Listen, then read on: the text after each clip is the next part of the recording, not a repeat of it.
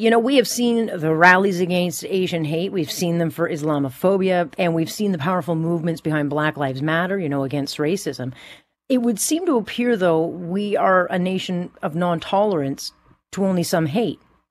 Because in the last couple of weeks, we have seen just this vile increase of Jew hate with anti Semitism sharply increasing. And it was already high before. But, you know, in the last couple of weeks, we've seen examples across the world, but certainly in this country where you've got Jews being harassed, Jews being beaten up. And in the GTA, there are areas like Thornhill where Jews have been quietly told by police to, you know, lay low, which has led many and many people I know to remove the mezuzahs from the front of their house. And yet, I don't see the hashtag campaigns. We're not seeing educational programs to understand more about anti Semitism. We're not seeing marches in support of Jews or any kind of community engagement. So, does that mean we are okay with just some kinds of hate? Because the silence on this particular issue, outside of a few organizations, seems to suggest we are. Shuvaloy Majumdar joining me. He is a foreign policy director, also with Munk Senior Fellow at uh, the Munk Institute. He joins us now. Good to have you. Great to be here. Thanks for having me. Am I wrong to suggest that that there seems to be either a tolerance uh, with this or a fear to speak out against it?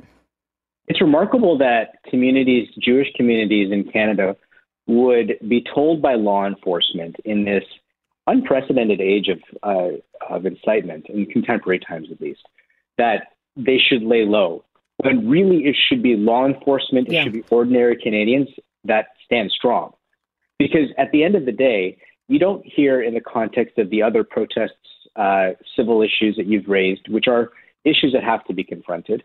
You don't hear people saying be less Asian or be less black or right. you know be be less female.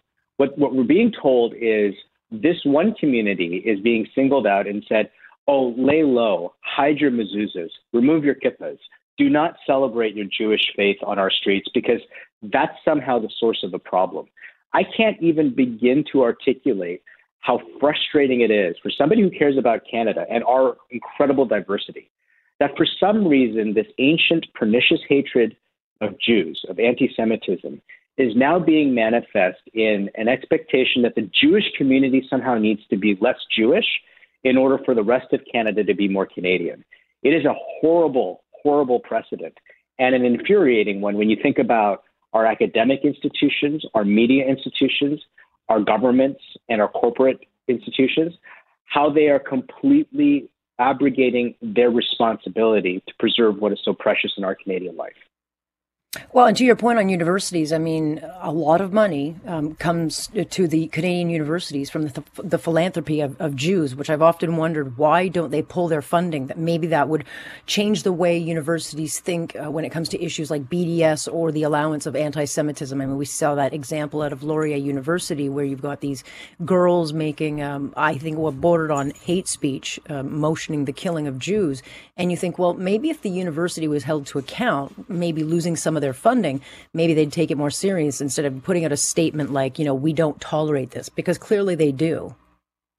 You know, one, there is a transactional quality of leveraging investment, but you know, there's no need to, in my mind, even think about that as an instrument. I mean, we all invest in our academic life. We want more philanthropy from across a range of communities to enrich uh, our Canadian debate in every perspective and in every field of research.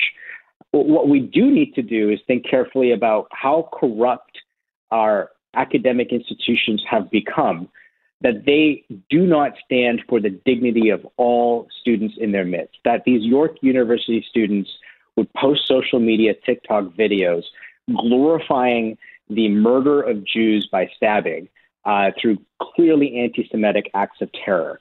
Uh, is is is more of a comment about how how bad it's become and how hard we have to redouble our efforts in, in renewing a university space for uh, an appreciation of diversity of, of people from all walks of life. It shouldn't just be philanthropists' money on the table with these academic institutions. It should be every dime of public money that goes in to support them with the same type of commitment and courage that they've shown when it comes to a range of other issues that our modern society is dealing with. It, it, mm-hmm. It's really infuriating how um, ideological our academy has become um, and how reg- how, how, how comfortable it is in stifling thoughtful debate and discussion, uh, and certainly stamping out extremism. Yeah, and I mean, people will say, "Well, you know, just because you criticize Israel, that's not that's not making me anti-Semitic." Well, no, it's not. You can criticize fairly. There's lots to criticize about Israel. Um, that doesn't make you anti-Semitic, but I think there is a lack of understanding about what anti-Semitism is, and that's why it has been able to take root the way it has, especially among younger people who you know, aren't touched by Holocaust because many of those people are now gone, but certainly younger generations don't understand it. And therefore it's being perpetuated a much greater um, rapid speed. I mean, you've got that moron out of Hollywood, uh, Mark Ruffalo, Ruffalo, the actor who, you know, spouting off um, you know, information that is wrong, only to come back and say, oops, I was wrong. I conflated the issue. I shouldn't comment on this stuff. But there are a lot of these very influential people who make these comments. They have huge social media platforms, and what they say takes root, and it's not truth. And so, yes, criticize Israel, but actually have the facts. Commentators, um, media anchors, others who frame the debate. For example, even in the latest conflict, framing this as an Israeli Palestinian conflict is, is false. Framing, fr- framing this as a Jewish Muslim issue is false. It is right. an Israeli Hamas conflict. And too often, all of these commentators rush to start to tell the story from the middle rather than the beginning. It's yeah. language matters and context matters, and there is a responsibility in describing the full picture as to what created the modern state of Israel the democracy that the thriving democracy that it is, and its right to defend itself from violent terrorism.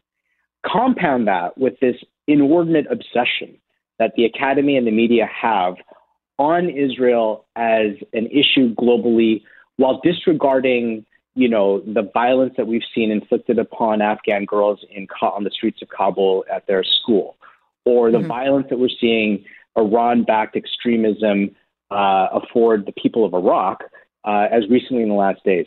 This is where there are inherent biases built into the academy and into the media that present the entire issue through a very narrow anti Zionist, anti Israeli, anti Semitic perspective.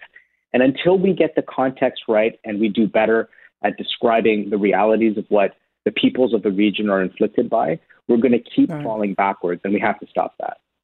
Yeah, and and Palestinians themselves will be further victimized by the by Hamas and these groups that use them uh, to fight their battles, and and so you know it's almost we owe it to the Palestinian Palestinian people themselves to get the narrative right.